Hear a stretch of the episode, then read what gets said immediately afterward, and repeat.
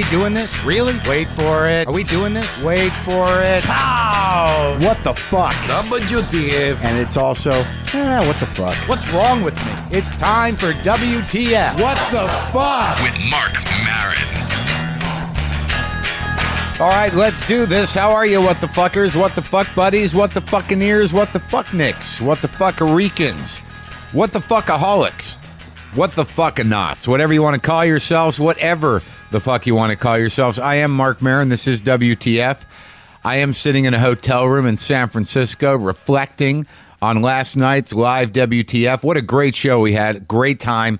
Thanks for coming out. If you did come out, thank you for bringing me healthy snacks. I just burped. Did I just burp on the mic? I did. I'm sorry. That's not professional. Thank you for bringing me some homemade pickled beets and some homemade okra. I believe his name was Dave. I appreciate that.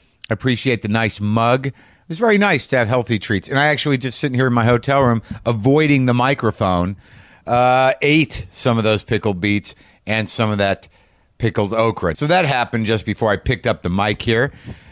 Thrilled, thrilled. On the show today, Matt Graham.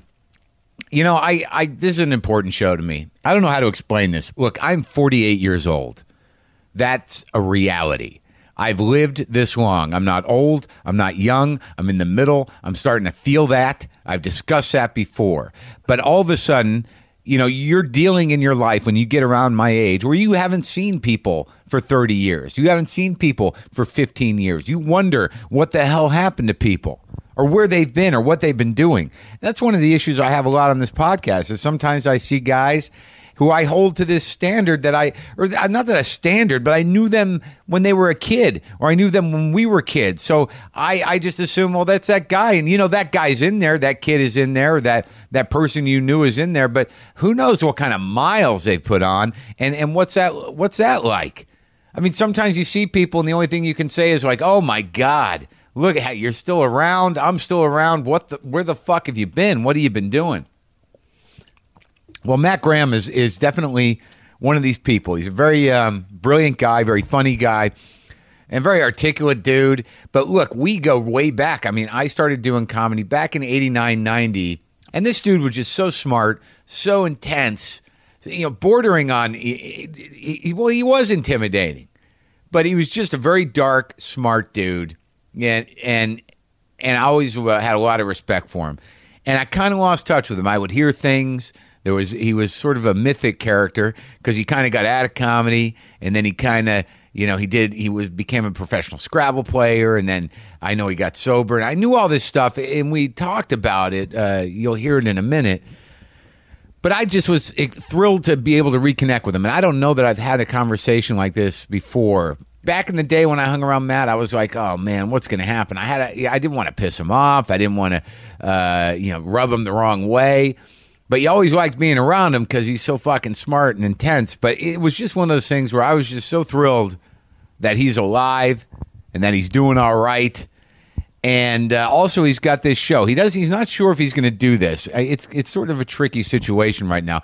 His show. He's he's getting back into comedy after a long reprieve, and you'll hear his story in just a minute. But his show, if it happens, is February 16th and 17th at 7:30 p.m. at the Kimball Studio, 78 Fifth Avenue on the 10th floor. He's most likely going to do it. You can go check out his Facebook page, Matt Graham, G R A H A M. Uh, it's just a, a, sad thing has happened. He found out his his cat that he's had for years, his uh, true friend, uh, his cat Ruth is ill. So it's it's really hinging on on what's going on with that and I, I, don't I don't really know what else to say. This is a pretty uh, it's a pretty uh, long interview, but uh, it's just weird. You know, you know somebody for twenty years. You, you, I've known him on and off in his in during his life, and I'm, I'm excited that he's getting back into stand up. I'm, I'm excited to have had this conversation with him because he was one of those guys, man. You know, you know those dudes from from back in your day or back in the day or whoever you know from your past, where you like that dude was I, I, I quote his jokes to this day. I mean, that's going back over 20 years. You know, he had that much of an impact on me. And his life just took so many crazy turns. And uh, we're all a little crazy. comics, but but Matt's lived a pretty interesting one. So I hope you enjoy this conversation because I certainly did. It was very um, it was very exciting to me. So uh, let's go talk to Matt Graham now. So, like, if you can, you know, pull the mic up like you're doing stand up, it'll work better. Oh God, How's that feel? paralyzing and awful. just just like stand up. and you're talking like the first thing you do is bring up Princeton. Yeah, I remember getting fired from that. well, it was just it was one of those. Well, the weird thing is about me and you is that like I you know I remember I have these certain succinct memories. Like when we started out when you when we, we were in Boston, I remember a lot of that. Like that was like nineteen what eighty eight or eighty seven probably. Uh, yeah, I probably first knew you in early '87. And you'd come from uh, Indiana, Indiana, right? Um, originally, but I'd been around Boston, you know, off and on. Except when I didn't wasn't home with my tail between my legs. I've been around there for two or three years since like '84, I think, But early '85. Right, and I remember like uh, at that time because everybody like I you like I remember your jokes clearly. Like you know the when when when I first met you, there was this um there was sort of this uh, a myth around you in a way. You were like um uh, a wizard of some kind that had come from the Midwest, and you and there was this uh there was there an affiliation with Hicks at the time. I mean, did you know him? Did he have some part in like getting you going? Uh, no, I was friends with Bill, but I don't know how good of friends I was with Bill yet. I don't think that probably when I first met you, I worked with him a couple of times in both Indianapolis and Lexington. Yeah. I'd worked with him when I like the first two or three months of stand up and saw him, and you know he and Stephen Wright were the two biggest influences uh, uh, on me as an adult in Yeah. stand up.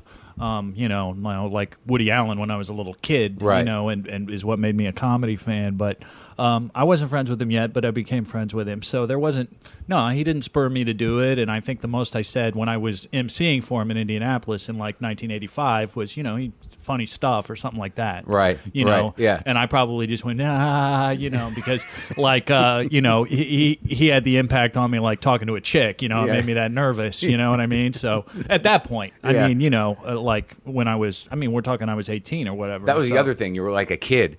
Did you like run away I was from a home, kid. or how'd that happen? I didn't run away from home. You know, they, uh, uh, I, you know, I, I mean, I, I ran away from pretty much everything in life. I ran away from school and whatever, and and I started doing that, and I got some positive feedback and made a little money, and uh, you know, met some, you know, I knew Steve Wright was from Boston, and I like that, and I knew of a couple other funny people, and I met a couple guys, and I wanted to get far away from Indiana, which is still a daily goal, day at a time. and uh, and I did, you know. So my, I remember my dad saying, "We'd saved a little money for you for college, and we wanted to give you that, you know, so that you could go." And I like, like at the time, it seemed like a, a you know, uh, like wow, this is great, you know, because I'll be able to buy a lot of beer with this or whatever. It was like five hundred dollars. I want to say like, or maybe it was eleven hundred. I was like, this is what what what college were you thinking of? You know, the University of the Phoenix wouldn't, you know, have me for like, you know, three times this. So And you split with eleven hundred bucks. Your college money. Split with eleven hundred bucks in a roomette sleeper on the train. You know, eighteen years old, afraid of flying. That's why I was on. You Still? know, drinking schnapps. Still afraid of flying. I mean, I haven't done it in a while. I would do it. You know. If they said, uh, you know, hey Lazarus, we want to raise your career from the dead, you know, I'd probably get on a plane for the right reason, but you know that ain't really happening. So why fly? I mean, I don't got to go anywhere. I fly. I go Do you still talk to your parents? Oh, sure, I talk to them. You know, my real problem with Indianapolis is not necessarily them. You know, but what uh, is it? y- You been there? yeah, once or You know. I mean, it's just look. It's a I. It's a conservative midwestern place. You know what I mean? And you know, things are so weird. I mean, when I think of that, like when I think of like my great aunt and uncle who who raised me when I was a little kid. You know, my parents handed me right off. They both had to make money, so old people took care of me. And I remember them telling me about religion. You know, and and my aunt Cora. Uh, I've been east long enough that I now say aunt yeah. my aunt Cora said, uh, "The Earth is going to perish in a fervent heat." You know, that's how, and that was my first take on religion. My parents weren't religious, right? Yeah. And like, I'm not religious, but I'm a theist. I, I no question believe in God, which is funny because I think of Indianapolis is a conservative place, but you know, it's a secular place, just like and, and, and oh, people only care about money there, you know, and getting to the Colts game, and they're not. I'm the weird part is, you know, I'm like way more liberal than them, but I'm way more religious than them too, by by virtue of being even slightly so. Yeah. you know, and uh, but you know, it's just not. It's just was not the place for me. You know, I mean, uh, nothing went for me there. My stand up, even I'd go home, you know, and I they like after doing Conan's and they wouldn't put me on an open mic. You know what I mean? Like Right. I. I think like uh, I hooked up with like one girl there my whole life, you know, and it was like uh, you know sorted, you know, like I couldn't have no romance for me there. Uh, you know, it's just bad. Yeah, it was sorted. Like it was like happened in a bike trail after a bar closed. The new bike trail they'd put in, like you know. And the funny part was, is I'm laying there like getting it on with this girl, like you know, in a public place at 5 a.m. I mean, right in the middle of the bike trail, and it's crossing my mind because just just two days earlier, my friend had said yeah, they put in this great new bike trail, right? It's really terrific. You can use it for all kinds of things, you know. It's like a great, you know. And I'm like, like, yeah, this thing sure is great, man. You know, use it for You can- everything. yeah, yeah. So Yeah. like back in Boston, like here's here's the evol- in my mind the evolution like because we lived together briefly uh, at uh, at Bill Wilson's house. It was me and you and Dave Cross. I was on the couch. Wasn't that briefly? It was like two or three years. I would say that You- we lived you lived together. there? Yeah. I was there three or four years. I'm just assuming our crossover time. Yeah, I can't remember the time, but I still quote a couple of moments that uh, when when Carl went into the hospital for his problems. Uh, there was a moment uh, where I remember we we used to, everybody used to sit around that crossword puzzle, the Sunday Times crossword puzzle, and pass it around. It seemed. Am I remembering that correctly? But you know, I mean, to ask me to remember shit, I mean, I always had you know like a 12 pack in me. Yeah, at a minimum. At that time, yeah. so, like, I remember walking in and just asking, you know, like, is Carl ever going to get out of the hospital? And you looked up from the crossword puzzle uh, and said, uh, only if Chief can lift the sink.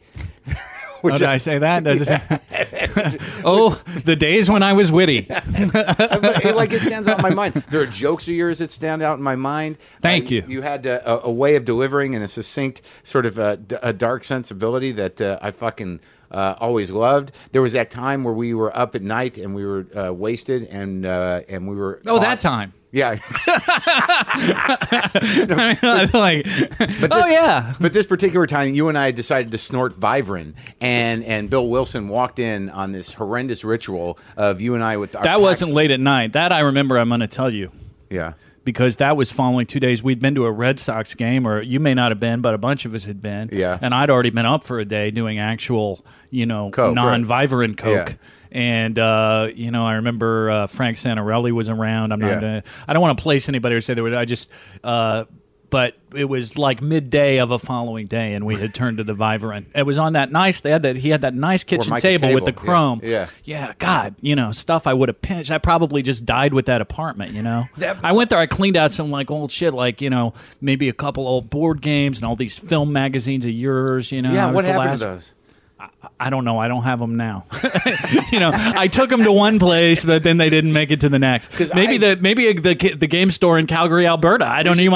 Who knows what shit they have. make a trip out there because I took those from my my my grandmother's neighbor was a film freak and there was all those great old like Cahiers de Cinemas and all kinds of weird fucking magazines. to show the actual difference between me and you while like you know uh, uh, there's many differences but just to point out one Yeah. I, I think it's a certain like um um maturity le- whatever uh it, why you're interviewing me and I'm sitting here as a loser with like limping around with a bad ankle.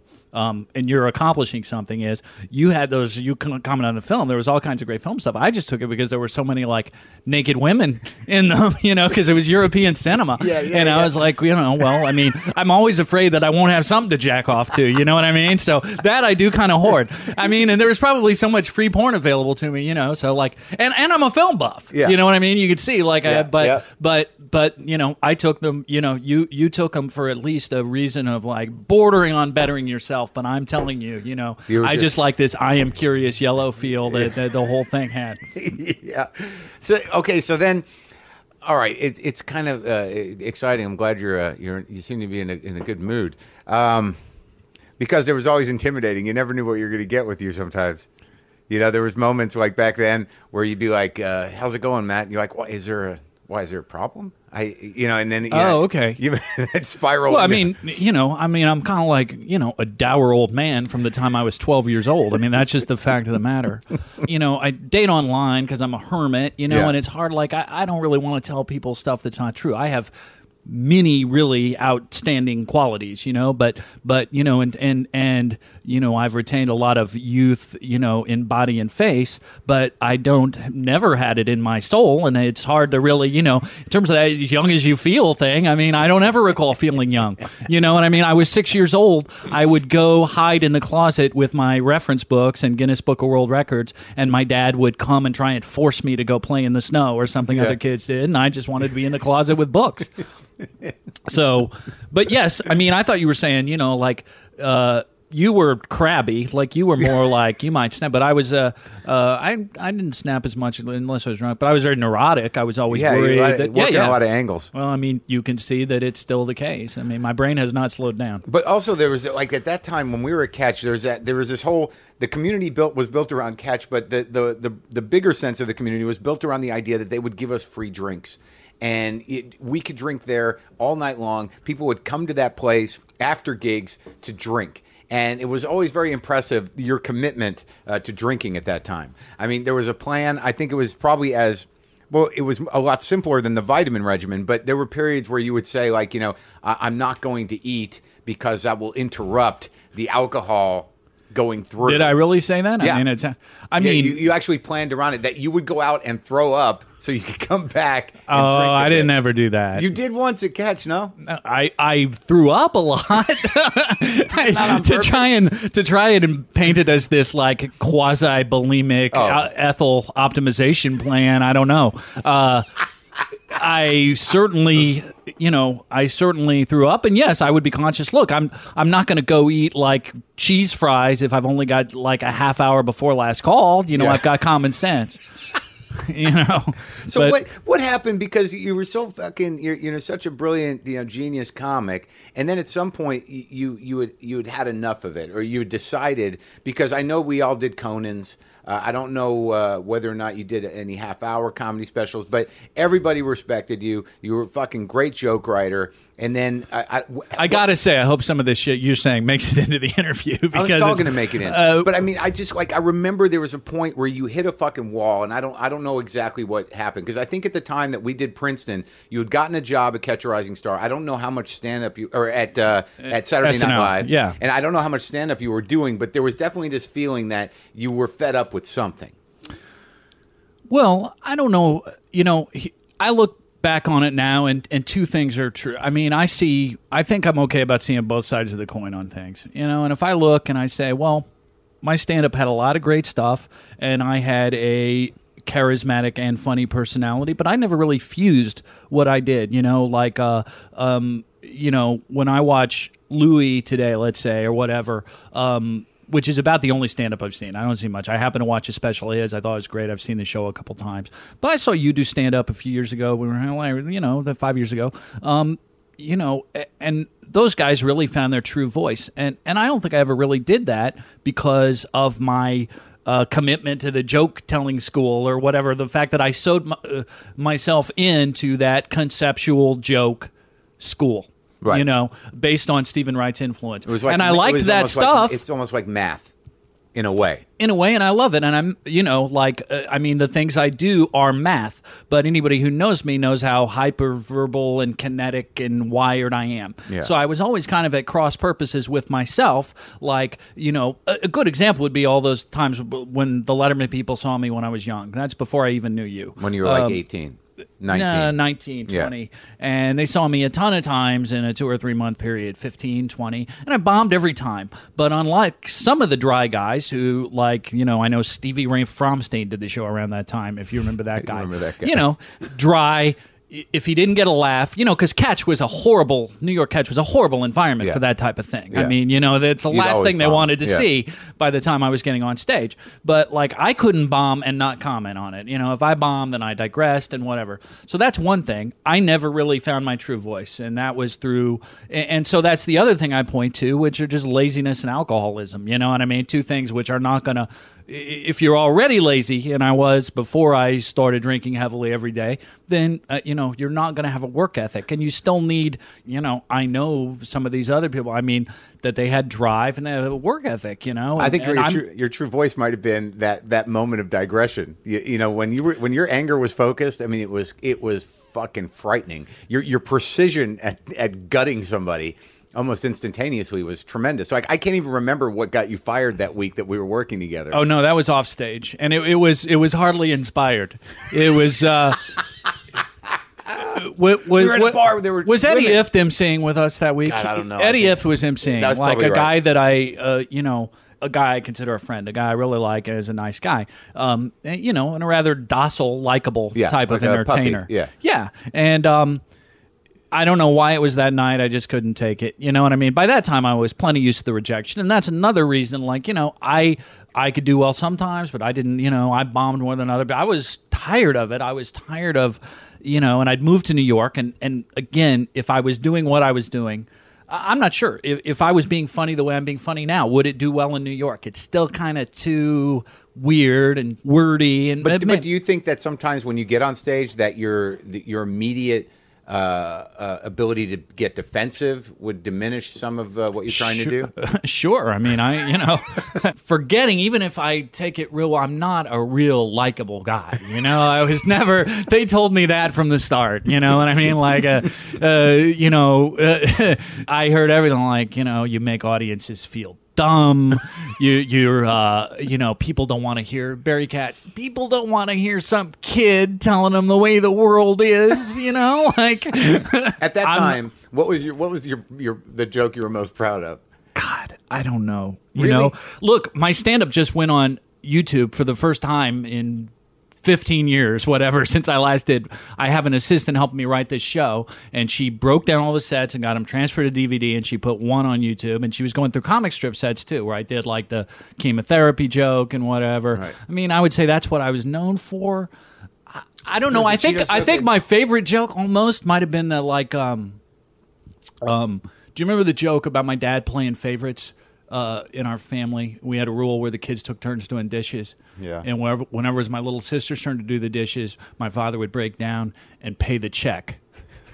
I think that was one of my favorite jokes, and the reason was because in an era where the like smart comics were making it big on the thesaurus, you know what I mean? Like, Right, uh, right, you know, sure. uh, you know, uh, Garofalo, Dennis Miller, and you know, I mean, I think um, not that they don't have funny stuff, but a lot of it is presented around. Wow, look at these string of words they're throwing together. Right. You know, and personally, I think I throw that good a string of words together, you know, extemporaneously. Yeah. You know, uh, but what I liked about a joke like that is there's a lot of intelligence. It takes a while to get, but anybody familiar with cliches of American society can put that. You're no, you're not required even a second grade education. Right. Honestly, if I were to do stand up.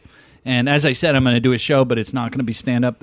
If any jokes are going to be in it, they're going to be jokes I never did, almost pretty much. You know that, so that what suit. what hit the wall at uh it seemed to happen kind of at once. You were at SNL, and then you know when I worked with you, you were you were at an SNL. You were pretty confident. You know, you had you sort of arrived. You were excited, and then like weeks later, it was over.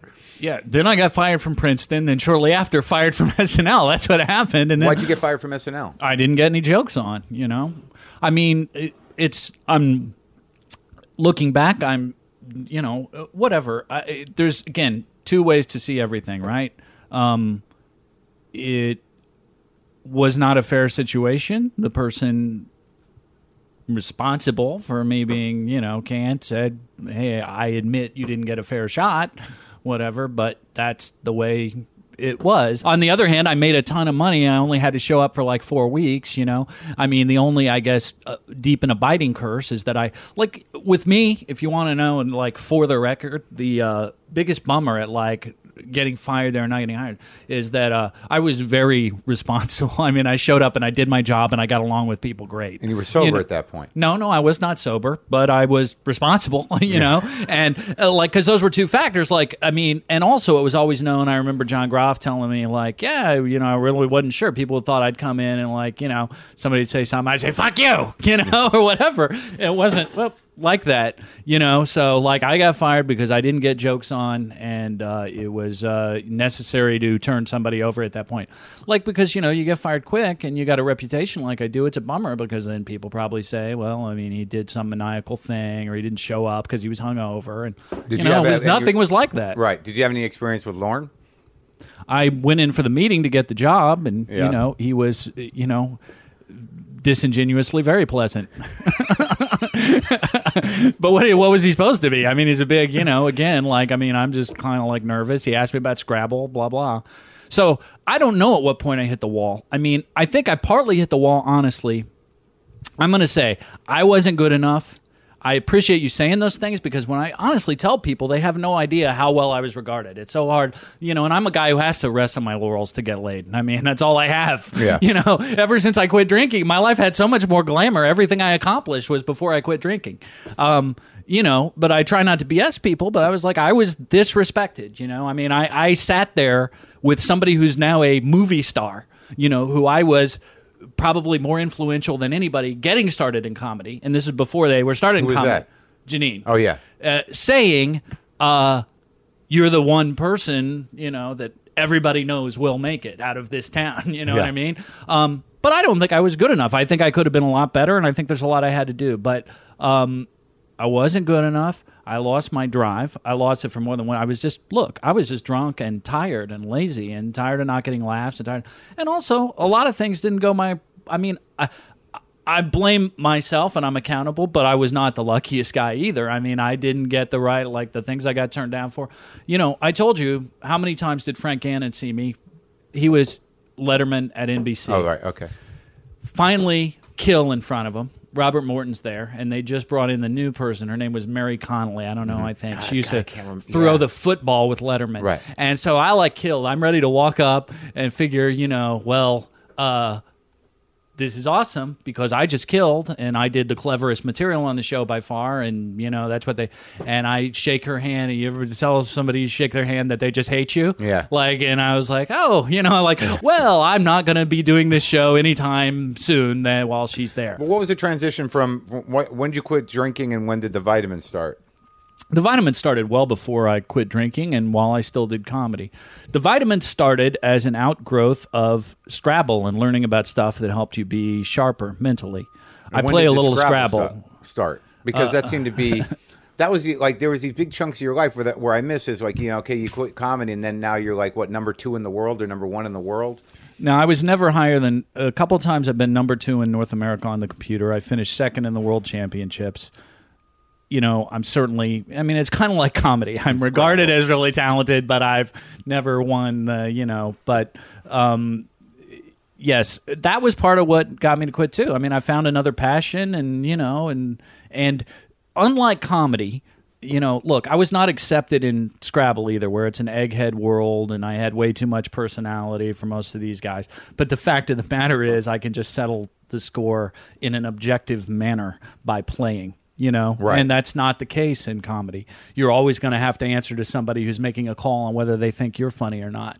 You know what I mean? And Yeah. uh, sometimes you'll be lucky; you'll get them around a crowd in the right situation or whatever. I mean, you know, But like with Scrabble, it's right there. yeah, with Scrabble, I mean, I can I have an objective measure of deciding. You know, like I mean, there's luck in Scrabble too, but you know, I have a lot more control of it. I just stopped being interested in like, you know, oh, so and so got Letterman, or you know, or like, uh, why didn't I get Premium Blend? You know Yeah. what I mean, or whatever. Right. And so I started saying, you know, I'd had enough things not go my way that it forced me to develop some character on the issue. And when I really did, I stopped and thought, well, uh, always looking at what the guy next to me has or I don't have is not a really fun way to live. Well, you were You kind know? of collapsed, uh, not unlike me. I think that the bitterness probably was choking you, wasn't it? I mean, I, I know in my in my memory that there was. We know it's not a meritocracy, but f- certainly you judged you know, who deserved what, and, and that you realize at some point like this has got nothing to fucking do with with what I think talent is. Uh, yeah. I mean there's some of that. I, I don't know if the bitterness choked me. I mean i had plenty of it but that wasn't if anything choked me it was the booze and it was the anger which went even further back to like my childhood in indiana. The bitterness about other comics was real but it was only surface level. I don't think that's anything that ever consumed me. However once i started to change i didn't want it consuming me at all it's funny. I'll be depressed because I suffer from depression. This is only I. I didn't have depression even when I was a drunk. Um, but in the past three years, whatever, I've gotten actual depression. So I'll be sitting there, and my thoughts, not be even because I'm forcing them, are completely great. Like I love my cat. I'm so lucky to have this apartment, which is you know pretty decent. Like you know, I turn like smoke and mirrors into a halfway decent life. You know, and I'll I'll be just thinking thoughts of gratitude and just feeling absolutely miserable. You know, like the the actual feeling is misery. Like you know, we were coming to my like stop coming home yesterday on the Long Island Railroad, and I was like. I don't know if I'll be able to get up and get off and switch trains. I may end up going to New York City because I just don't fucking feel like getting up, you know? And I would have done that and I would have just probably felt better by the time I got to Manhattan and taken the train back out to Kew Gardens. But, you know, but my thoughts weren't bad. My thoughts were, wow, I was playing some speed Scrabble today. Love that, you know? Only one experience in my life do I look back at and I can't as a guy who believes in God, even really understand what he might be trying to communicate to me with this one, you know, but it? it wasn't horrible.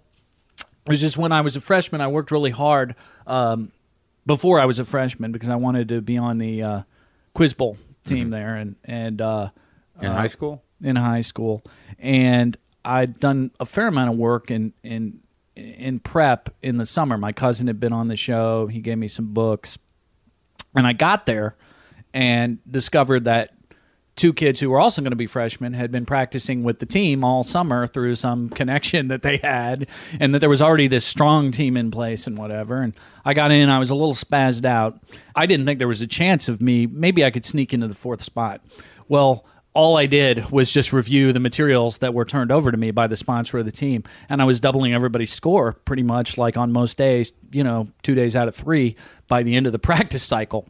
And uh, so this woman who had married one of her students, you know, for one thing, um, calls me over like right before they're, you know, naming the team on the show. And she's like, I'm not going to put you on. You're too immature um, she was also friends with like the other two freshmen with it. This was her like social outlet. Yeah. You know? And uh um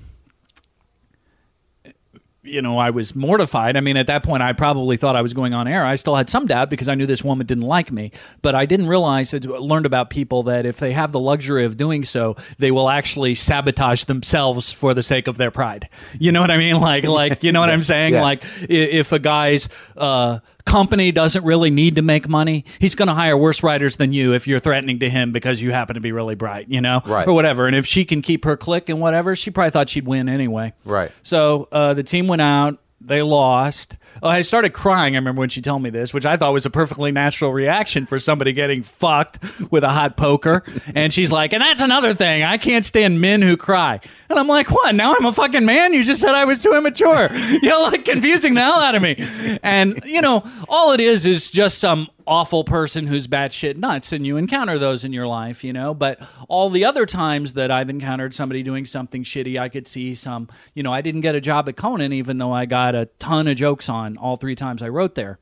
But I would not have been able to quit drinking if I got that job. So I see the good result. I got cut from a. I tried to play college basketball when I was 39. I got cut, you know, and I probably should have made the team and whatever. Everybody Let's talk about that though, because that's the last time I saw you. I ran into you on the street, and you're like, I, I, "I'm I'm 40 years old, and I got the body of a 20 year old." You're you're excited. You were like, it was almost as if you might have said that to a few strangers that had walked by. I And- probably did. and you, you started talking to me like, you know, like I'm gonna enroll in classes because I'm gonna play college ball. And it was one of those moments where I'd seen you, uh, you know, on and off over the years, where I'm like, I don't know where he's, I don't know what he's doing. You know, it's like I just saw Matt Graham. He's 40. He's gonna play college basketball. But then you fucking did it. Well, then I didn't do it because I didn't quite make it. I mean, uh, I was. But what, the, what was the process? You enrolled in classes the process? I rolled in school out here in Jamaica because uh, this Queens. was a dream of yours. Or yeah, it was just- a dream. I love playing ball, and I, you know, I started really late. I mean, I didn't really touch a basketball till I was like 15 or 16, you know, and most guys playing organized ball have been playing since they were little kids, you know. Yeah. And then I played uh, street ball for a lot of years, but, you know, I was very crafty. I got better and better, and, you know, aside from the fact that I developed osteoarthritis by the time I was 22, every other aspect of me improved, like physically, strength, and, you know, all my skills and whatever. And so I just thought I wanted to go and play the real thing somewhere. So, you know, like I didn't have anything else to do. I wasn't doing comedy. I wasn't seeing that, you know. So I was like, let's chase this dream. So I started going playing every day and fared well frequently. Again, I'd fare well by results, you know, but then I would have somebody, uh, you know, making a subjective determination.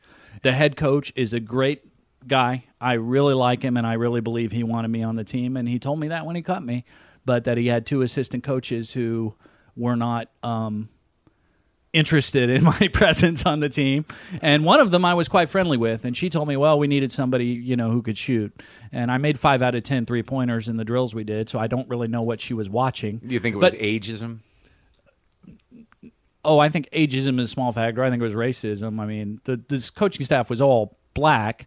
The whole school you has like let's say I'm guessing about five to seven white guys in it, and five of them are Russian, and one would have the nickname White Chocolate, and then there would be me, the 39 year old egghead from Indiana, trying out for the basketball team, no less.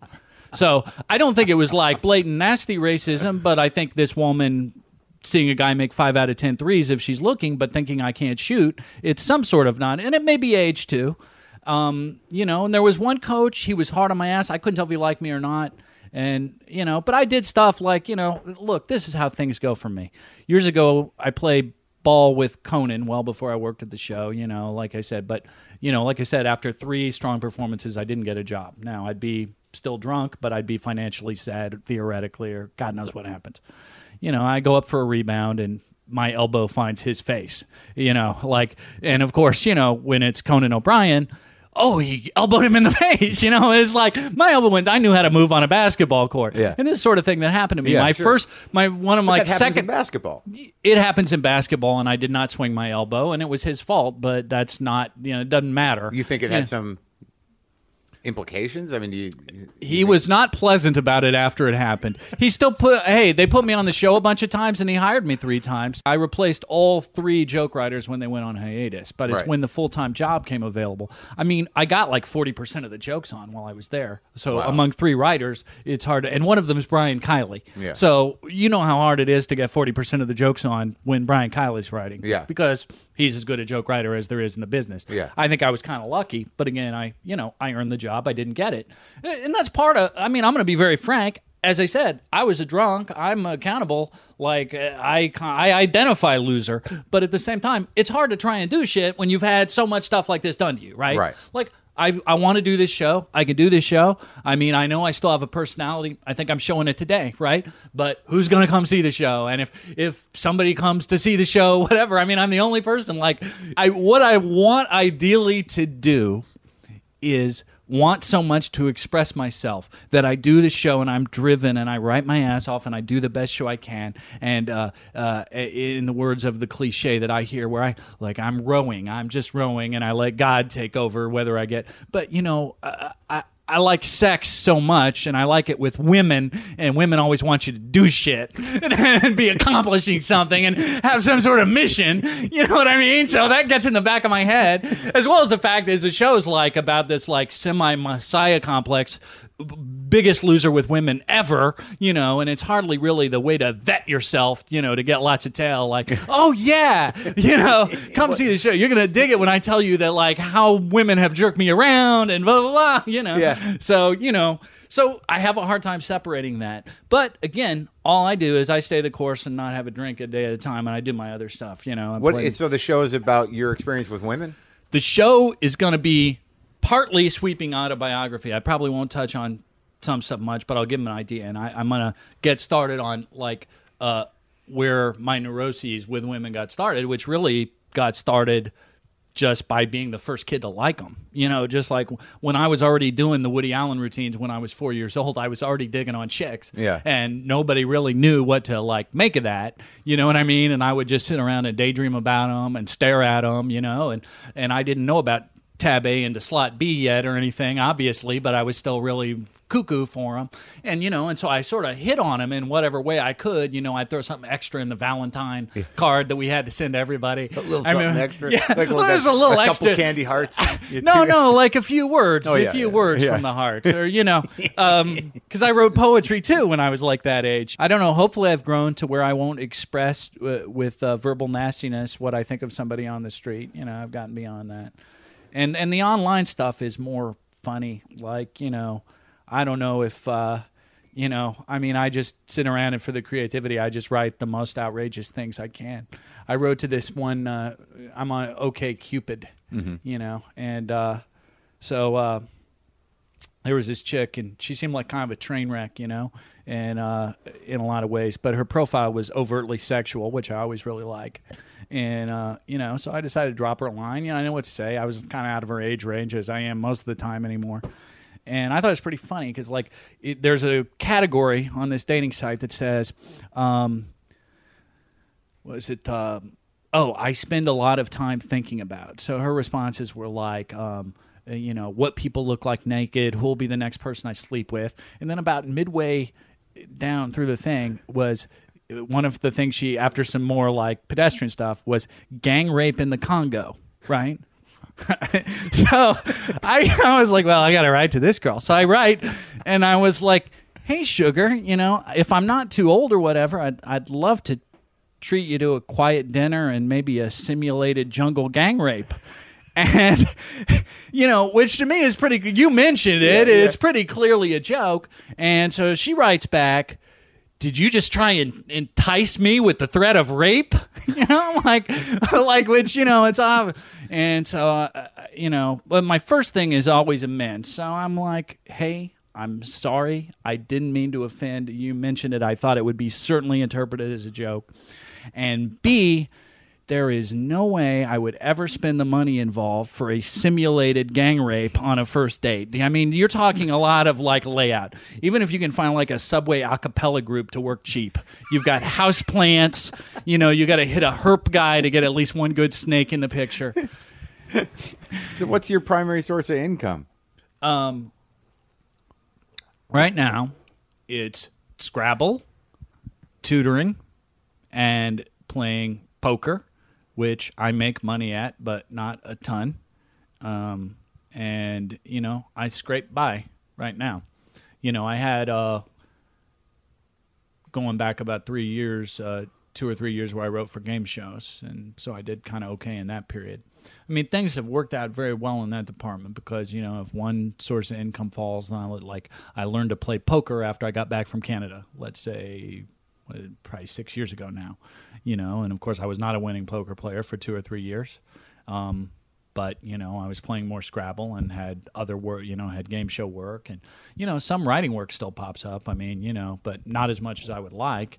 You a And I- chess guy? You play chess? I, do not play chess. I, No, you never got into that one. uh, I, you know, I was in fifth grade chess club, but the game doesn't really interest me that much. I love Scrabble, and you know, I mean, I don't like poker all that. Like, it's interesting. Like, you know, I play with a bunch of guys who love playing poker. You know, it's uh, and they can't understand. You know, like, uh, but they don't understand. Like, uh, not only do I not want to be addicted to it and have to be very practical about my approach, but I don't. It's easy to not be addicted to it because I don't like it. It's not nearly as interesting to me as Scrabble. What's so interesting about Scrabble?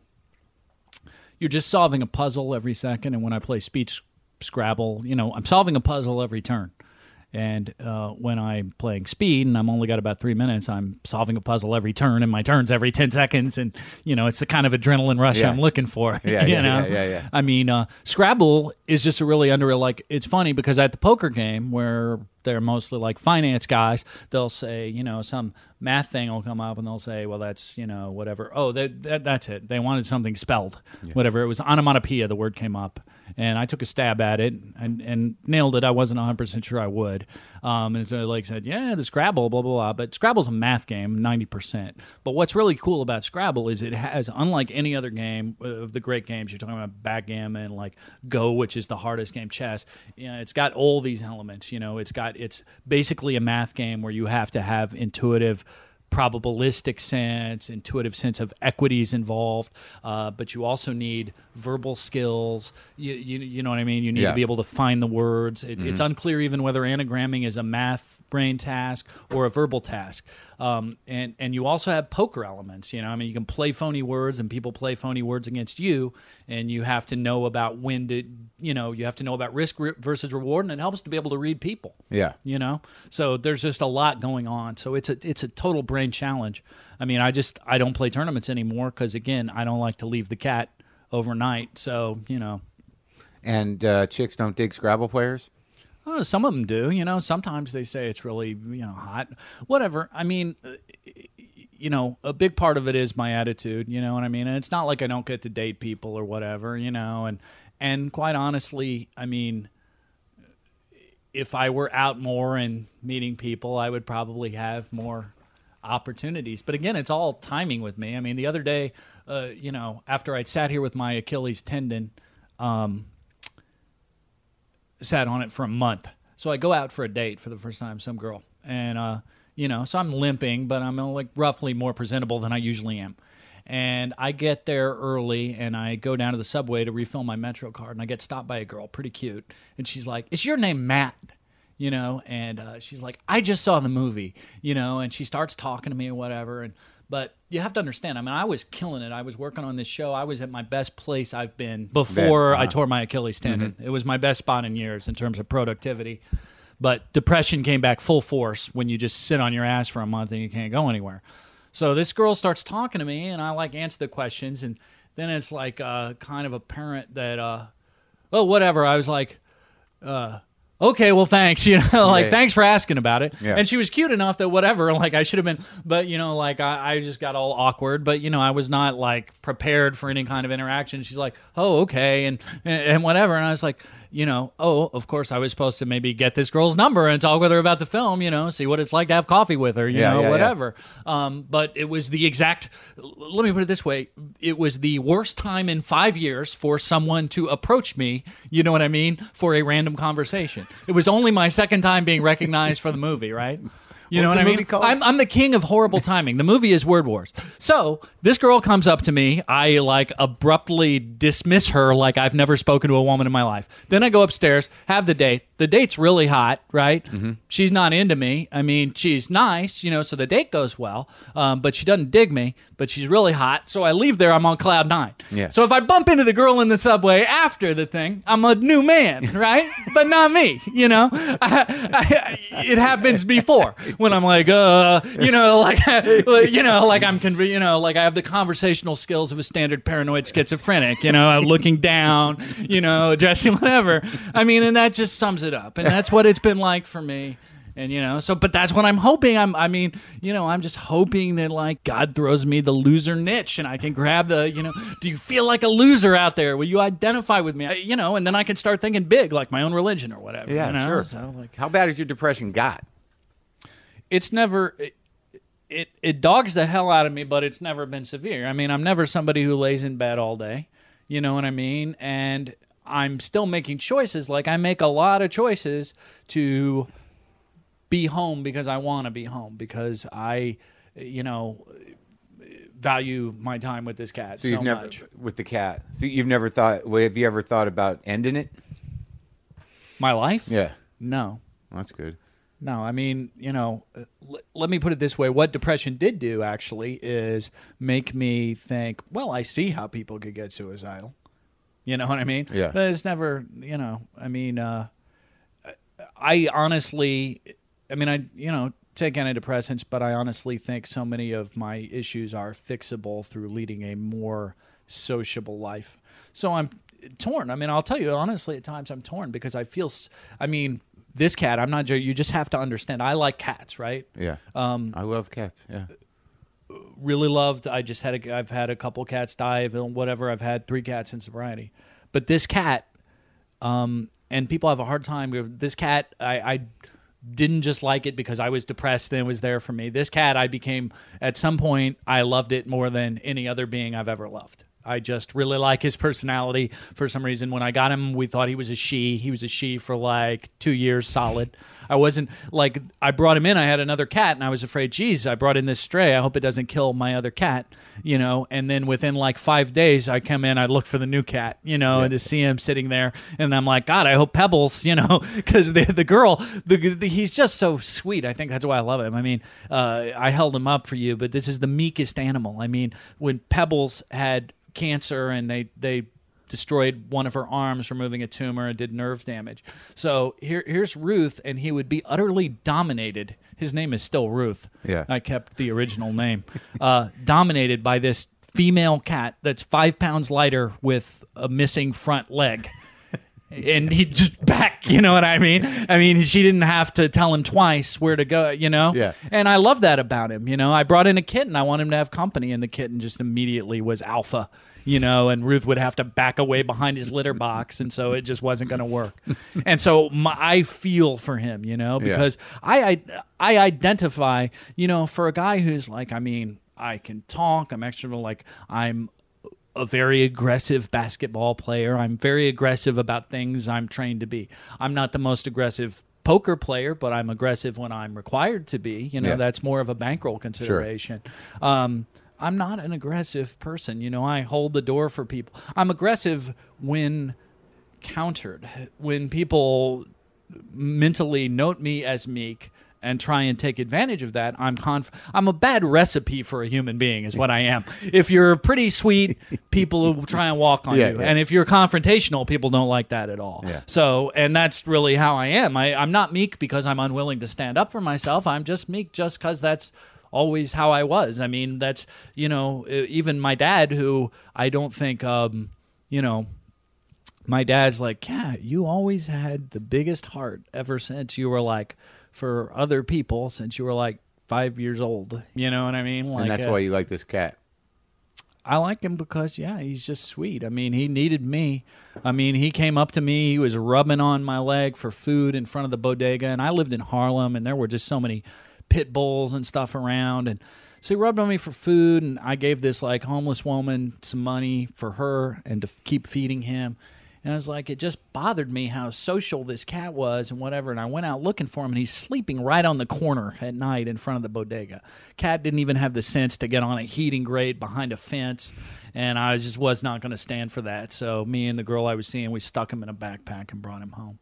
So yeah, I love him that much. So I feel like on one hand i'm blessed because i get what i want. I get to you know with these like odd little ways i have of bringing in my money i get to to spend so much time with somebody. To, to me he's a person Yeah. that i love. On the other hand uh, that very I it's still he doesn't speak English, you know what I mean? Like there's there's gaps, you know, in what, what we can, you know, and, and I keep myself too isolated, and and I think that partly feeds, you know, I mean I need more contact with people. I mean, you know, like mostly you're interviewing people that are active in show business or in life, Yeah. to some degree somehow. like you come with me, like you know, you didn't need to put this in front of my face. I need somebody to talk to, you know. Oh, thank God somebody's here, you know. I mean, like again, we talk. It's got that like that. That's great because it has the old person feel too. I talked about being old, you know, and I'm like the like shut in guy. Well, I'll tell you, Matt. It's uh, it was fucking great to talk to you. Either way, Well, it was good talking to you. thanks, man. All right, so at this point, I've had that one conversation with Matt, and I knew there was other things that that I'd heard about him that I couldn't get to because I didn't know if he wanted to talk about it. I had sort of teased it a little bit when I was talking to him, what you just heard, but it didn't come out. And then I called him back, and he was like, "Well, let's do more. Let's do it again. Let's do another one." So this part where I get into some of the stuff uh, that got very dark in his life uh, was a second interview that he came to my hotel, and uh, we we we dealt with it, and it, it's it's gnarly. It's gnarly.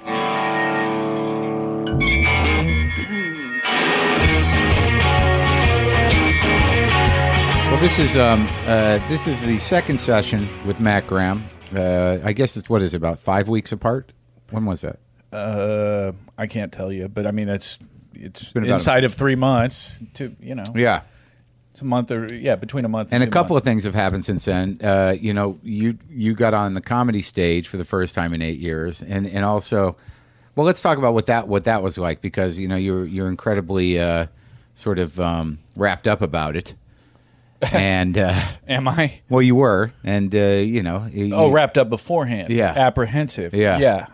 Well, I went to do it one week, and uh, honest to God, I mean, I was more nervous than any of my network television appearances. Uh-huh. I was nervous all day. Yeah. You know what I mean? Like if I'd had, I wasn't even doing very much stand up when I did Conan's. You know, Yeah. like I would get a call, and then I wouldn't have had done stand up for a month, and I'd go do six sets the night before. Right. But like if I'd had something like here, I'm just doing the beauty bar for 12 people, and I was still, you know, I couldn't have done something like Conan. I really would have just passed out. what was it when you were sitting there waiting? So it was at a was at an alternative room, right? And it was how many people? It's an open mic. It's an alt room, whatever. I think there were about 15 people in the crowd. The first week got canceled, so I went through all that stress for nothing, and I almost just retired again after the cancellation because it was too much anxiety all day. But I decided if I, you know, I think I listened to some Jimmy Cliff or something, and mm-hmm. decided if I, you know, went down that easy, there was really no hope for me except, you know, like the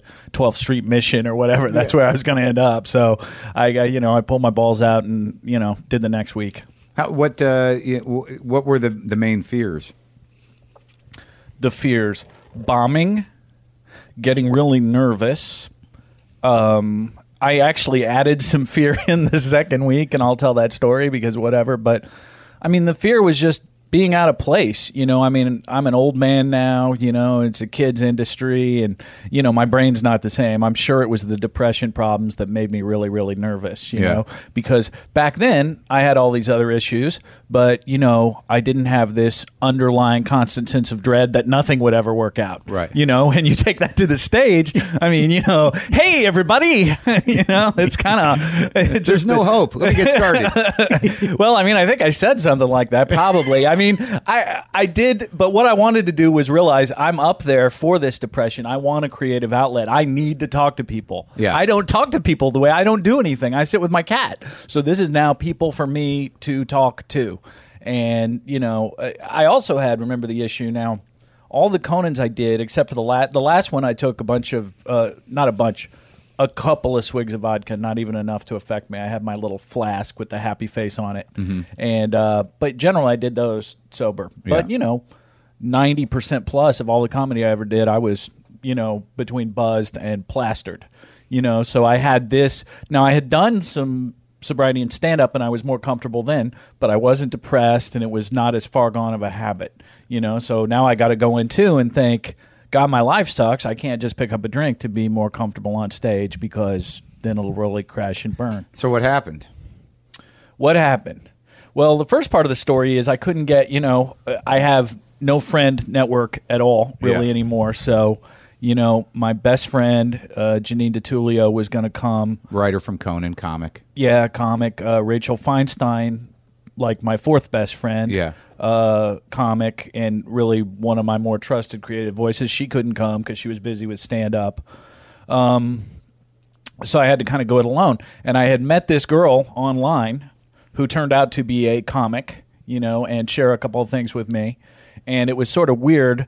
Um, I mean, basically, we had a great rapport messaging, and she seemed really smart. And so I thought I was headed to be friends with this girl, you know, even though it was a dating, you know, I'd met her through a dating Yeah. circle. And um, she was familiar with the place. And she came out and met me that afternoon beforehand, you know. So it went from a day to like her, you know, like doing me a favor, being like my backbone of moral support. And were, were you like spinning? Like, were you freaking out, or you? I wasn't super freaking out, but I was going 100 miles an hour, Sure, and she's sure. giving me advice about how to handle this, which is alternately good and bad. I, I try to take her advice. I try to Oh, take really? You didn't get suggestions. defensive? Huh? You didn't get defensive? No, I wasn't defensive about Yeah. that. And, you know, I mean, what did happen, I mean, you know, to to bring this story to to um you know because uh, I want to talk about the stand up. What did happen is uh, I did listen to her, even if I thought it was condescending of her to give me advice. You know, whatever. I, it didn't bother me. Um, I was just wrapped up in trying to get this done and get through it. I sent you what. some advice, I think, didn't I? Huh? Did I I ask you for advice that's right. though. There's a big difference, you know. Whatever. So anyway, this girl met me for coffee. You know, she was attractive for sure. She she looked real nice. Yeah. Uh, especially she's kind of near my age, you know. Yeah. And but uh, I didn't think she was into me, you know. De- but I definitely still thought it'd be like a friendly thing. Mm-hmm. So I want to go back to the set. So I'll say what happened. So I see her. Everything's real cool. Uh, before whatever, and I did during. Um, my set talk about, you know, well, I mean, I talked about what a loser I am because that's what I want to talk about anymore. And I talked about getting 170 straight rejections on OKCupid, which is where I met this woman. And I don't know if that somehow made her, but like when I saw her after the show, and I wasn't thinking necessarily I was getting anywhere. I mean, you know, I thought she was cute. I didn't feel she felt the vibe for me, but her body language was like somebody who had like I had followed her a few blocks and was trying to get in the front door of her apartment building. so what was going to be a total high for me because I had a good set just turned into total like outrage because so I emailed the next woman I was like woman the next day I was like you're cute whatever you know or that's not the first thing I said I was like hey I had a nice time I think you're really smart you know you're you're nice to look at. You know, I hope we get to talk some more. So she sends the blow off thing, and neither there or in the blow off thing did she say, even though she knew what was writing like eight years, she didn't say one complimentary word, even slightly. You know, and I had a good set. I mean, I'm not saying I had the best set of the night. Maybe I had the worst set of the night, but I got laughs. And you know, my stuff is generally pretty unmistakable as clever and different. And I just thought that.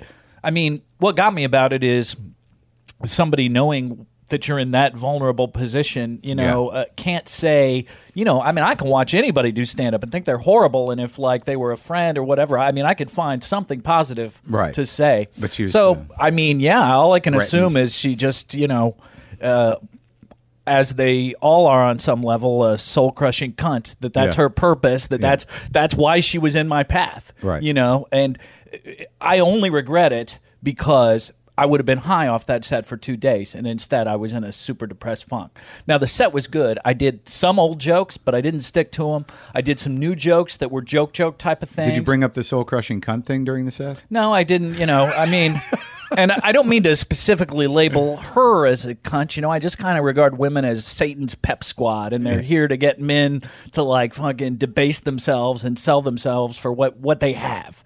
You There's know, no and middle ground.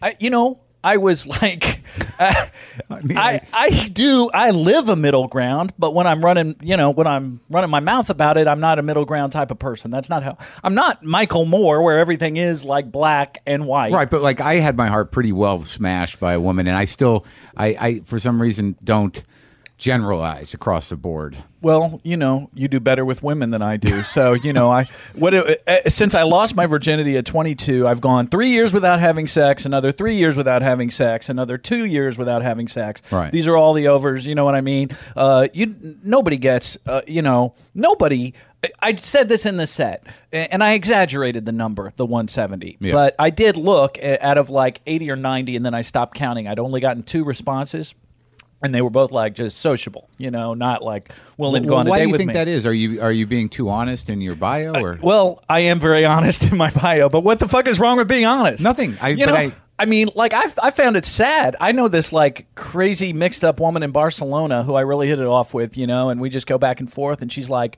you know. Uh, you know, at first she's like, take the naked pictures down, you know, but like nobody can see them, so it doesn't fucking matter. Um, and then, you? Yeah, yeah, I have them. They have a list, so you can like show, you know what I mean. So you have I, fully naked pictures?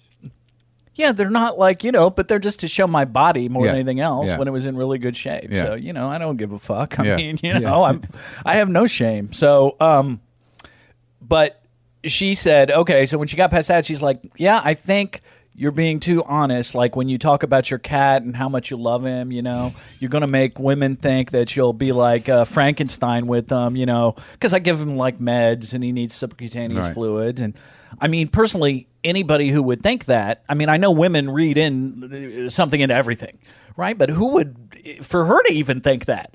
I take care of my cat who is ill and try and provide him a better and longer life. That means I won't let you unplug. I won't let them unplug life support. You know, if you're my life partner, that's quite a fucking jump. You know. Yeah. I mean, it, and and furthermore, I just think it's like you know. I, I don't think it's appealing. Like Well, we, since we all you read things into things too, yeah. Uh, for a neurotic, very little. Uh-huh. You know, I'm willing to take a lot of things at face value. Mm-hmm. You know, like let's say, what do you want to say that I just read something into? I read into Well, this uh, woman, this woman not complimenting me, right? But you- that's you were- a pretty direct read. Like that's Well, it uh, didn't happen, and, and your expectations were you you you felt hurt by that. I felt hurt by that only because I thought it was a bare minimum of manners, not because she had to think I was funny. You know, the point is, if she thought I was the unfunniest thing, knowing my position, being on stage for the first time in eight years, I would, you know, do the right thing. So you could say I read something into it. What yeah. about the Achilles tendon thing in the hallway? You were talking about your regular poker game and how you know you hadn't lost so much since you started playing at that particular game. And not then lost so much, not lost that many sessions. In a sessions, row. okay, in a row. Uh, and then you said that the you know you had all these negative you know no response these negative responses on the dating site, and it was just all connected to the fact that you injured your Achilles tendon. So I said, well, that's sort of metaphoric. That is sort of the Achilles heel idea, in a way. I Yeah, know. that my Achilles proved to be my Achilles. Is what you were saying? Yeah, I meant to text my writer's assistant with that because that's not too bad. No, what I'm saying is it, right? my life runs in these stark rhythms, right? Like right before that happened, I mean, I was killing that poker game. I was winning a lot more than I've lost since then, right? Mm-hmm. You know, I was dating someone and had other options to date if that was not going well. Right. And uh, for the first time, I was working on something creatively, this show, and I'd hired and was paid, and I was getting places with it, and I was ready to go the first, do the first, uh, you know, like ten minutes in front of my acting coach, and then boom, I tore that, and then. You know, I told you how it's been. You know, whatever. Let's not say 170, but let's say 100 state rejections. Okay. You know, which is pretty significant. I Yeah. said when I was on stage that the the you know, I could do better as a high functioning Down syndrome. You know, get more women to respond to me, if only you know to be nice. And you know, so if my honesty is a problem, whatever. I think honesty's great. You know, but again. I paint with a broad brush, and I, I most people aren't that honest, you know. But but wo- women don't like it at all, you know. They're they want everything selectively couched honest. Selectively honest. uh, you know, well, I'm just honest. You know, I mean, I, I only, you know, lie, cheat, and steal when you know I got to come up with the rent money. You know, and outside of that, I'm like trying to represent everything, not mislead. I mean, I'm really trying to do well, right that things. was okay. Well, that brings us to this other thing where, like, to be honest with you, uh, one of the main reasons we're having a, a second meeting was that you know I talked to you for the uh, for like an, over an hour the last time. We talked about a lot of stuff about depression and, and this and that. And I brought a certain amount of information to the table that I didn't know whether or not you were going to get into because I remember years ago uh, there was an incident where you know you definitely tried to injure yourself. So I thought that by bringing up depression, I did not try to injure myself. I tried to fucking kill myself. Right, So and, that I, and, and- okay. and in the conversation, when Let's were- not be euphemistic. I think that's where we hit the problem the first time. Well, I said you, you were talking about depression. I said, "You ever you ever think about suicide?" Well, and you said no. And I told you, I you asked me if I ever thought about suicide. You first you asked me about the depression that I'm currently undergoing. Right, depression's Okay, been right, only yeah. I've only had depression for three years. Okay, right, I tried to kill myself 13 years ago, and you know I think part of the problem here is you know Jesus, Marc, you've known me for 25 years. If you want me to talk about something, just fucking ask. Well, I didn't know You know, you don't to- dance right. legs like a girl. Did we meet on OK Cupid? Okay, all right, all right. Yeah. Oh, see, I, I told you I was going to rib you about this. Oh, no, I don't because- care. No, no, no. I- And it's really, very it's nice not. that you specified uh, that I only merit a second interview because I've got such like a juicy, you know, National Enquirer It- fucking shit. Well, it's not even National Enquirer. It was just that, like, I have a tremendous amount of respect for you, and I, you know, I- Look, I, I nobody enjoy- knows who I am. You can't. You No, got but you're major celebrities who, who. No, no, no. It's not even that. It was like because I look. I, I was only delicate in that. You know, you um, I certainly didn't want to get you riled up. Well, so you I figured, you know, I, Yeah. you know, I figured that if I if I A lot of people get worried about that, Yeah. but nothing ever really happens. no, but you know, the just the, the intellectual attack can can uh, can be uh, a, a bit. Uh, you when know, I uh, said just ask me about it, I'm not saying they're on the mic because you sprung. I'm saying ask Oh, yeah, me right. beforehand that you want to talk about. it. Right. So okay, so we'll address that. So you asked me about it. Yeah. You have said depression. Do you ever think about suicide? Right. No, I don't think about suicide Right. anymore. You didn't ask me did I try to commit suicide. Right, you're right, Which you're I right. can tell you about that or whatever, and I can tell you that thoughts of suicide are more. They're on the fringe today. You Yeah. know, because my life, like I said you know, rejection, constant losses at poker, even if I might be the best player in the game. Yeah. Just nothing fucking works for me. So I think about suicide more in a sense like as something that, you know, will have to be taken care of. Not like, you know, uh, I don't get milk, anymore. mail letter, kill self. Yeah. But more like throw out the first pitch at Fenway, see Australia, kill self. Yeah, right. That type of thing. Um, the Are you doing that in the act? No, that's not. I just made that up now. That's good. okay, well, uh, you know, I'm already going to ask you to pick the title for the show, so you know, throw it in. I mean, I should have emailed the, the Achilles thing. So, um, as I you. told you, the only thing I'm reluctant to talk about is all the crazy shit I was seeing walking around for months. You know, like I, uh, you know, had become like. I didn't know if it was religious. I didn't know if it was the Illuminati creating a new world order. You know, I don't You were know. seeing signs and everything. Oh yeah, I mean, like there was stuff where it's definitely like I was anagramming tiles, and uh, you know I'd draw Scrabble tiles and feel like they would fucking tell me something. Because I, but see, I had that too. I mean, I wrote about it in my book. I had coked myself into a slightly psychotic state in California, and I thought there was a, a huge system at hand, and that I was to, you know, be a messenger of some sort. And I was hearing voices in my head, and you know, it was bad. You know, it took me about a year and a half to shake that shit. And it's weird when you hear voices in your head that it's literally like a. It sounds like a like a um, like if you were to close your eyes in a movie theater before a movie starts and everyone's jabbering like i really used to say like you know think to myself if someone's got something to say you know make it clear so i understand what i'm supposed to do like i would look at you know uh, photographs and i would i had a whole sim like there was a symbol uh like Hollywood at that time, I was at the comedy store. Like everything represented, you know, uh, parts of this evil empire that was was uh, you know completely poetic. I was going into magic stores and seeing. I mean, I was fucking. I, I know what a little of that feels like. That there was a system at hand. I, I couldn't crack it, but I knew eventually I would be given the, the necessary tools. well, you know, like, well, that's nice because you have a more optimistic outlook than I do. You know, yeah, I. uh But I ran away signs- terrified. I mean, I left like because I thought I was being chased by things I didn't understand. Yeah, I mean, me too. You know, so whatever. The the schism here is just that, like, a lot of times walking around and pre before things went really bad. This all occurred after the firing from SNL, and I was also using something called GHB to great excess. This shit, you take it. You know, sometimes you get real, you know, groovy feelings. Sometimes you just sleep. That's really what I wanted What to use it, it for? Oh, sleep. Well, it releases growth hormone. You know, you can use it for different stuff. Is it human I'm- growth hormone? No. no, it isn't human growth hormone. It's just the form of a chemical. You know, they use Right. it in like jet degreaser. And I was taking that, and most of this psycho stuff, you know, you know, I I got you know in the uh, locked up twice. You know, wearing the styrofoam slippers. You know, over this type of shit. Um, What what led up to that? Me seeing the things. You know, And, like you said, me- and who'd you tell to get locked up though?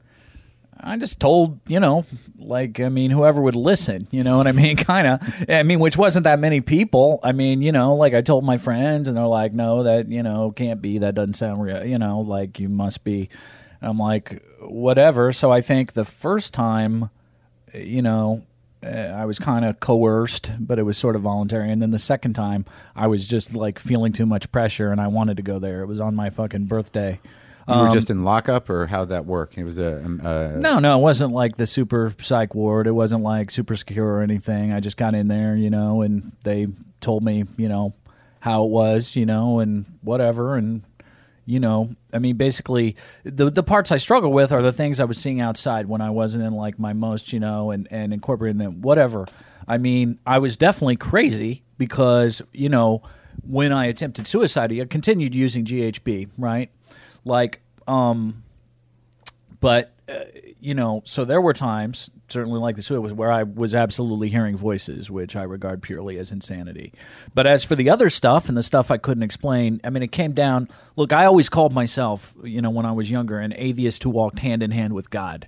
And I, I because of the moral compass I had and the things I wouldn't do, Right. you know, that I wasn't willing to do. Because you know, you can say you were paranoid that show business was an evil empire, but I think show business is fucking evil. You know, about ninety five percent of it. So you know, I it- that's my opinion on that still today with a clear head. Um, but I eventually decided, and this made me like a better candidate to get sober. That uh, okay. I do not believe that there can be a secret New World Order that could have perfected human cloning 50 years ago and found a way to plant them in random homes throughout the world, you know, and perfected like thought reading and telepathic communication as of 14 years ago. You know, I don't believe that. That feels very unlikely to me, but I decided that God and or the devil could do that. So I opted for God, you Right. know. It, it actually made more sense to me, you know, even something that doesn't make sense. And, you know, I stopped doing GHB. A lot of those problems got better even as I was sober. I stopped doing GHB actually after the suicide attempt. And then being sober, that stuff has had way, way less or no presence in my life. Well, what what what'd you do and how, what was that day? What how, what what was the decision about it? the decision about what? How'd you do it? How'd you try to kill yourself?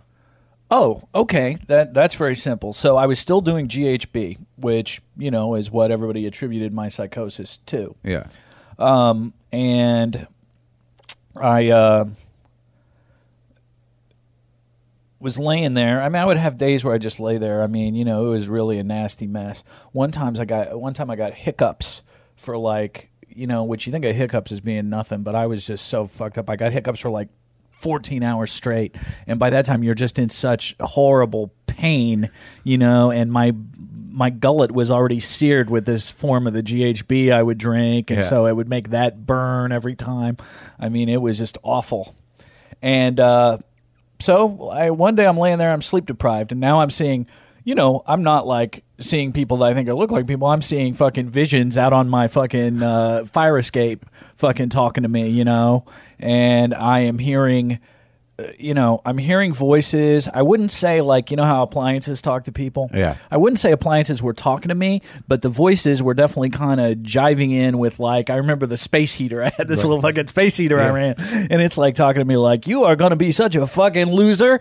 You're going to be the biggest loser in the history of the whole wide fucking world. You know? Yeah. And I was like, well, that doesn't sound very good. You know, Mr. Space Heater. and I was seeing like serpents. I would go in the bathroom to piss, and there'd be like some shadow of a snake on Yeah, yeah, fucking yeah. wall. I mean, I was I was out there, baby. and uh, so this is why people talk about it. It's very funny. Like, so you talk about depression, but we're talking about a different thing. Yeah. We're talking about I had a messiah complex, which has been downgraded to a persecution complex by the National Weather Service. Yeah. and and ten years of sobriety, pretty much. Right. I still have a lot of this. You tell that I think I'm a guy with no luck, but at this time, I thought I was like. You know, so I was like, wow, my life is really going to be horrible. I should escape this now as soon as possible. But bear in mind, I'm sleep deprived. I probably still got a lot of alcohol in my system. I probably got GHB in my system, but none there to do to just put myself back to sleep. Yeah. And I was like, I better, I'd better take action now. You know, for once in my life, I was proactive. You know, and so I went and got my my uh, kitchen drawer and thought there were really good candidates. I had like a couple of Ginsu type things, Yeah. whatever. But all I could find was this bread knife, you know, this serrated bread knife. And so I sat on the edge of my bed and started trying to saw my fucking head off for about, I mean, I worked, I spent about 40 minutes on the project. And it really bums me out because, you know, like, like, um, when you said, um, what was it, the first thing where I accused you of euphemizing?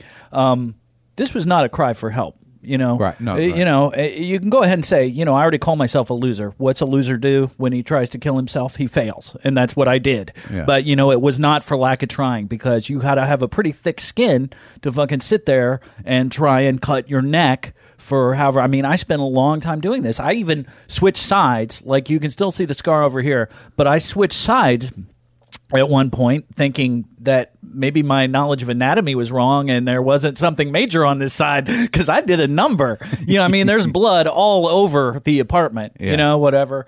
And then finally, and it wasn't from a desire to live, it was from that eventually, I mean, this is just a difficult way to do this, as near as I can tell. Now, you can say lucky or unlucky. This remains to be seen from the what course my life takes. There were knives that would definitely do the trick, but I was so fucked up that I had put my dish tub on top of the fridge and Yeah. I couldn't find it. And that's where the Ginsus were that were just sharp as tacks. If I used the same amount of like force and energy, uh, you know, I I catch my carotid or jugular and I do what I need to do you know, and hose the place down with my blood, which I basically did anyway. Um, so at some point I gave up because it was proving too difficult. I And you mean, didn't cut how either many one? people kill? Like nobody kills themselves this way. I think No, it if was you remember very Charles ambitious. Rocket, I think maybe he did, and uh, you know, um, Charles Rocket, the actor. the actor, comedian, he on- was an yeah, SNL on guy. SNL. I, I read that somewhere. If it's not true, I really apologize. You know, So you he was didn't- on X Files. You didn't hit the uh, the, the the artery, I guess. No, if you hit the artery there by yourself, you're a done deal. Haven't you ever seen like footage? Didn't you ever see like Malarchuk, the goalie, when it got cut by a skate? That's why it's like I'm like, wait, I, I was still thinking of that. Like, God, that happened so easy. Li- Like a little quick skate in the throat, and boom, this guy is just like, you know, it looked like the water cannons at Selma, Alabama, you know, but it was blood. And um, so I gave up. And I called my friend to bring over GHB. I thought I would try and drink as much of that as I possibly could. Although I knew it was a very ineffective uh, way to kill yourself, even though they tried to like get you that it was, you know, um, uh, you know, wasn't going to say some, uh, you know, it was supposedly a date rape drug, and they say you can go into a coma, but I, I don't think it really kills you very effectively. Like you take a bunch, then you sleep four days, and if you take more, you'll sleep six days, and you're not, you know, Yeah. it messes up your dopamine levels, and it, it may still have impacted my brain with the depression today, but. um you know, so I called him. This is again, like I told you, I have about four friends. I would say this is my third best friend, and he brought over. Uh, he, I told him I really need some gamma, and he was also an enthusiast at the time, and uh, he brought me some over. But then, upon opening the door, he uh, he he made a judgment call that, that maybe instead of giving me drugs, he would call the folks at Cornell Presbyterian see if they might like hook me up, you know. And so they took me out on the gurney, and they did, you know, they, you know, I mean, uh, they did surgery on my neck. I think I I should have probably done more to like get rid of the scar, you know. Um, but as it is now, it still it doesn't look so much bad today. I mean, you can tell it's there, but it's it's faded a lot. And uh, the, the funniest part about that shit is, I told you I was in three times, twice before that. That was the fastest I was fucking out. I mean, my friends Janine came to visit me the next day. I was fucking joking around. They're like, who the, who the hell is like, you know, but they couldn't get it through the heart that it was like psychoses and messiahdom and whatever. It wasn't depression. You know, I loved life when it wasn't sucking. I just figured Well, it was how does- sucking all the time. Well, right. So, how what is the the symptoms of a messiah complex exactly that would would cause that action? um the symptoms of a messiah complex. Right, what well, I told you the it? symptoms. I thought I described it pretty well when the voices are saying you're going to be the biggest loser in the history So, of the but, world. but so messiah just means that you're being chosen by by extra. Uh, I don't know what that means. You know, um, obviously, you know, I don't think that I am anymore, and I I don't even know that I really thought so then, but I maybe thought it was possible or whatever. And, Yeah. and you know, like it's hard to describe. Like I was nuts, but you know, people people um um the opportunity say, oh, he thinks he's the Messiah. He's crazy. Well, I say there are other options. You know, a guy can think he's the Messiah and he's just fucking wrong. Right. You know, he's Yeah. sane, but he's wrong. Michael Bolton thinks he's a great musician. Yeah. He's totally convinced of it. Yeah. You know what I mean? You're not going to tell him otherwise. Yeah. You know? So I could be wrong that a Messiah even exists. You know what I mean? Right. But think that I'm him and I'm still sane and I'm just wrong. Yeah. Um, you know, there's all other crazy possibility trees. My favorite one that would ever happen if there's such a thing as a messiah is have a guy who's thinks he's a messiah because he's totally fucking nuts. I mean, as in bananas, as in walking down the street, you know, Yeah. talking to the Bluetooth that he doesn't have, Yeah. and he's is the Messiah, yeah. but he just thinks it for all the wrong reasons. Uh, someday I'm going to do a short film about that one. Uh, I, I think that's an awesome one. So I had the shortest visit, you know, after like after cutting my throat. It- the the doctor in charge, I mean, he was just this slick dude with a like gold Rolex, Yeah. and he needed to get out for Labor Day. He didn't Right. want to. He didn't want to be bogged down with it. You know what I mean? So like, let, just let this guy go. You know what I mean? You're you, you all good think- now. think he's learned his Y'all lesson. good now? Are you gonna try and hurt yourself? That's what I was trying to hurt myself. I Yeah. wasn't like you know, if I had it to do over no, it wouldn't work, there's no way I'm scarring myself because it's not it's not the really cool Harrison Ford type of scar. It's Yeah. like what the fuck did that guy do, scar? And um, Do you- how but I met a chick while I was in the psych ward, and Yeah. probably I would say you know at the top of the list. You know, I ended up dating her after you know she was a doctor and uh, not when she was having her own issues. She wasn't you know a wasn't working doctor at on the the, hospital? floor. Yeah. She didn't see you, you know, you know, she didn't help stitch you up and say, "This is my guy."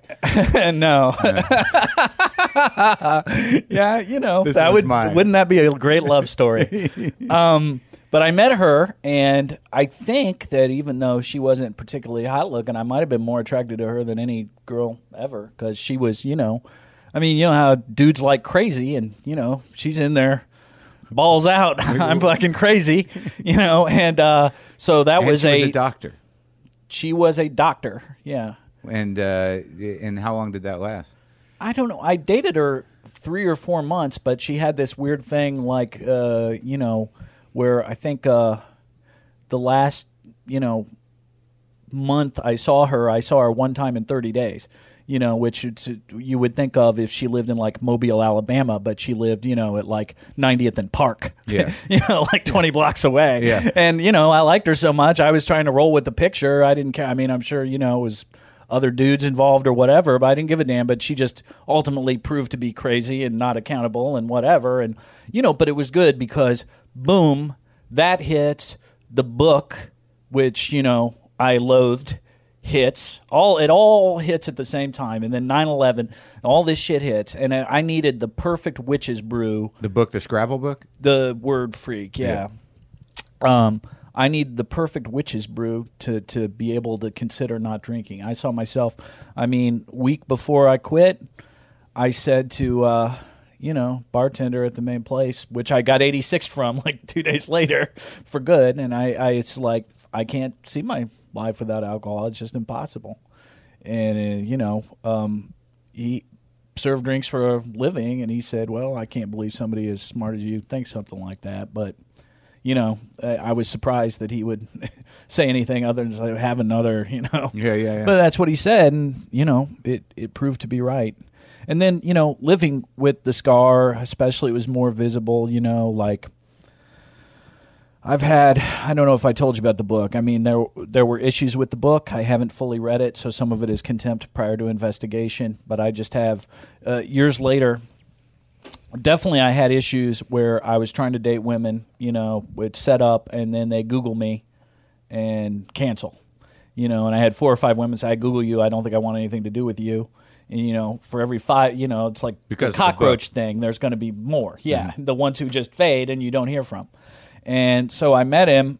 He wanted we hadn't spoken for years and he knew I didn't like him at all. The guy who But- wrote the book? The guy who wrote the book, but he wanted uh, he asked to interview me because he wanted to do a uh, um, an afterward ten, for the 10th anniversary edition. And uh, so I, I agreed to meet him because you know I tend to actually let water under the bridge despite what you know it seems like. And so we're t- any indication despite any indication, I might remember every single detail and hold a grudge forever and ever, and be able to like enumerate every circumstance. Um, no, but it cracked me up because, like, you know, he asked me some stuff. Well, how'd the book? You know, what did the book impact the book had in life? Well, I think the book may have cost me 50 or 60 first dates. And the classic journalist, you know, his response was, What? can I write that? you know, I mean, it just pretty much sucked because, you know, for that period or whatever, you know, I mean, I'm pretty offbeat, but, you know, I think you can be eccentric and whatever. And I think, you know, eh, insane people, insane and eccentric, eccentric people bless our world in a way. I mean, you know, like I'm grateful for that experience now, you know, in a lot of ways. And, you know, it was just tough for the first time. I remember being in a bar in Indiana where I went back to regroup, and that's the last time I've been in Indiana. It was between whatever the suicide attempt and getting sober. And I'm standing in a bar, and there's this guy, and he was kind of like, you know, uh, he, he was this tobacco chewing, you know, like trivia expert. But I mean, he was kind of the village drunk, you know. He was around. He was really known as, and uh, he says hello to me like he barely knew me. When I was like, "Oh, hey, what's going on?" He's like, "How are you doing?" Whatever. You look sad. And I was like, uh, um, "No, I'm good." And he's like, "You're not thinking of killing yourself again, are you?" you know, and I had to hear about people gossiping like that don't even know me, like you know, uh, you know, like somebody is like, "Oh, and." Uh, Rich Francese, and he said, uh, "Whatever happened with Matt? You know, what's going on with Matt? You know, this is around the time, whatever." Like, I've never met him. You know, I've never spoken to him. You know what I mean? He Yeah. replaced. He got my job when Colin fired me.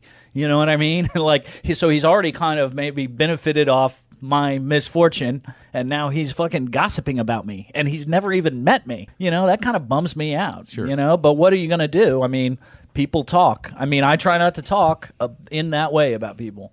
Like you'll hear me say this and that or the other thing, but you notice like um, when I was talking shit about people, talking about the girl, I didn't come close. You know, I could say a lot more stuff. You know what I mean? Sure. I'm not, um, and you know, I don't talk about who people are sleeping with or you know what drugs they're doing or Yeah. any shit like that. I'm a character assassin, not a gossip, and I think there's a pro- profound difference. You know, because gossip ain't gonna accomplish anything. A good character assassin, if he doesn't change that person, he'll get people thinking about you know different ways to be or different ways to looking. You know, uh-huh. or I do it frequently to people's faces. I mean, this is one reason you're talking about such a big show business success. You know what I mean? Like if I thought somebody stole a joke, I saw somebody steal a joke. I don't, you know, most people. I, this happened more than once. Yeah. and it happened once where I unfortunately was kind of a dick. I mean, I thought it was fair to to um, for me to bring it up, but I was pretty drunk, and the guy kind of annoyed me anyway. But the guy's a creative guy or whatever. But you know, eh, on the other hand, it's to my credit, you know, because most people would just say, you know, uh, like people would say this guy stole, and I don't know that he did. Um, but I just went up to you and said, "You did that joke, and you work with my friend. You know, whatever. I don't remember you doing that joke, and you were working with her, and she did that joke. Yeah. you know what I mean. Most people won't do that because they don't like the conflict. Right. So at least you got to give me credit for putting my money where my mouth is. You know, I will assassinate your character to your face. Yeah. You know, like I was going to kid you. What, what did I say? Don't euphemize. But like, so I said you should have brought it up. Whatever. Like, um, Oh, I wanted to kid you that you know, even though I'm an absolute nobody, like the tiniest niche cult celebrity, I get a second interview because we all know it's very sensational to hear somebody talk about trying to cut their head off, you know, and you know you'll get emails about that, and it'll fuel the site, and people will listen to the next. You know what I mean? You know, and and I fully acknowledge that you know, I'm willing to talk about this because I want to do a show and get back in the business. And talking about this will put people in the seat. So you're a sensationalist and I'm a whore. And, you know, it's probably a tie. You know, at least I tell you, like, hey, you know, I know you're using me, you know, and I'm using you too. I'm just probably getting less out of it because, you know, I'm a loser. No, well, I mean, let's not. but let's like uh, not. Uh, you know, I was completely content with the original hour. You know, and excited about it. I love talking to you, and I thought it was. But you did want to get to that in the first interview. Yeah, but and I, know just was caught off. Yeah, yeah. Oh no. Okay, then I enjoy bringing up the dark side. But yes, I will say that. On the other hand, while I thought you'd known me so long, you could just ask. It was still nice that you cared whether I wanted to talk about it, where I wanted to be talked to you in a long time, and you Yeah, know, it's yeah. not, you never know It- where it's going to go with you. It's all good, you know. you want to take any shrapnel? people are just full of shit, you know, and I'm not, and that's why, you know, but I know that, you know, I'm just going to keep plugging away and I'll find either some creative outlet or, you know, I'll sell some games or, you know, I'll train manatees or, you know, some something's going to shake out. Well, you know, that- but first the show. Well- and I brought I brought a game I want to sell you. I'm trying to sell off my games. Can I sell you one game in exchange for all that I told you? One board game. Which one is it? It's called Vegas. Yeah. It's a great How Hasbro much is this bookshelf game. cost me? How much is it going to cost me? Make me an offer. I don't know what games sell for. Well, you know what you can afford. Like you know, just make me some. How about I just lend you some money? or give you some money, and they'll take the game. I don't know if I want to haggle. I'm not good at it because I mean, where do you start? Yeah, you can just give me money. I, I wasn't trying to take you for a whole bunch of money. I was trying to like use the fact that I was so incredibly open and told you told you a story Yeah. that uh, like uh, um um you know I there's not many people now. There's going to be a lot of people, but up to there, there's about three people who really know the whole story. You know what I mean? And Yeah. you're four, and then your podcast is two hundred thousand and four. Uh, you so know, what do you say? What do you want? Fifty dollars for the game? Yeah, fuck yeah. But l- the reason I want you to loan me money is I try and pay people back. You Yeah, know you what I did mean? pay me back. You You, have loaned paid me me money back. once. I paid you back. I'm not looking to get in further debt. I mean, if I take, yeah, you can definitely have it for that price. Okay. If it's, I don't want to put any financial strain on you. That's not what I was looking to do. No, there's no financial strain. I just, want- I, you know, I, di- I think it's better than lending money, and if you can use the fifty dollars and not worry oh, about. Oh fuck yeah, I can paying use me it. I back just and- spent nine on McDonald's. I mean, you have to understand. I really live by the, you know, I live by the nitty gritty. So, So- but I would like you to take the game I'll take the because game. it's not big and it's those real cool old bookshelf style games. And you know, if nothing else, it's a neat little bit of kitsch for your place, and you'll look at it and you'll think of me or something. You know, Yeah, no. I said, Yeah, absolutely. Okay, cool. It's a deal. So we're we're good. You good? I'm good. Thanks, Matt.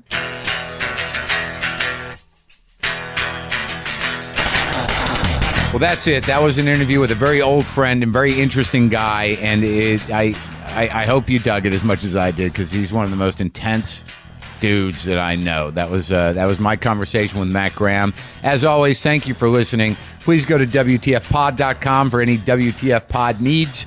You can get on the mailing list. Importantly, uh, that's important because I'll send you an email every week. You can also get merchandise.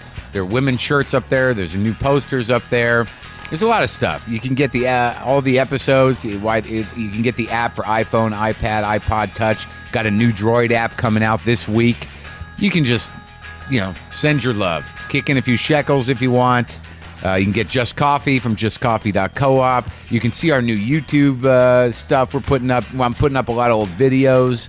Boy, I'm a little tired. I got stand up to do. I'm going to play guitar soon tonight. Thanks for listening. Thanks for coming out to the live one, San Francisco. I'll talk to you later.